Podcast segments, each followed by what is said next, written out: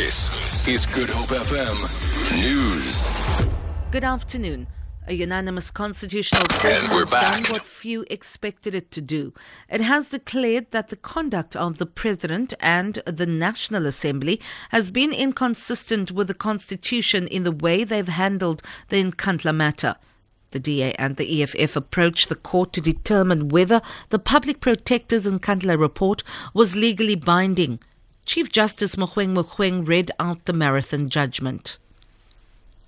The President's failure to comply with the remedial action is inconsistent with his obligations to uphold, defend, and respect the Constitution as the supreme law of the Republic.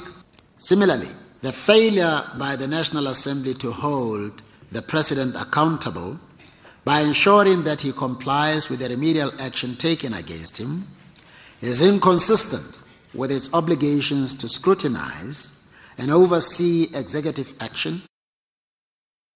Chief Executive of the Castle of Good Hope, Calvin Gilfillan, says the year long commemoration program to mark 350 years of the building's existence is about healing and nation building. The fort built by Dutch settlers was previously associated with slavery and oppression. The celebrations currently underway at the castle form part of Human Rights Month. This morning's program includes a series of discussions on land rights, cultural and religious rights, linguistic rights, and gender rights. The highlight of this evening's program is the opening of the Kraal, which is a symbolic link to the rich history of what was at the space before the castle was built. An animal communicator specializing in big cats says Sylvester the lion needs to be relocated to a more lush environment. Over the weekend, the animal escaped from the Karoo National Park near Beaufort West for a second time. In June last year, Sylvester also escaped by crawling underneath a rain damaged fence and was on the run for 24 days. Chantal Mayberg, who grew up on a farm that is now part of the Karoo National Park, says Sylvester feels bored and lonely. He's not happy in the terrain that he's in. He's not happy with his surroundings.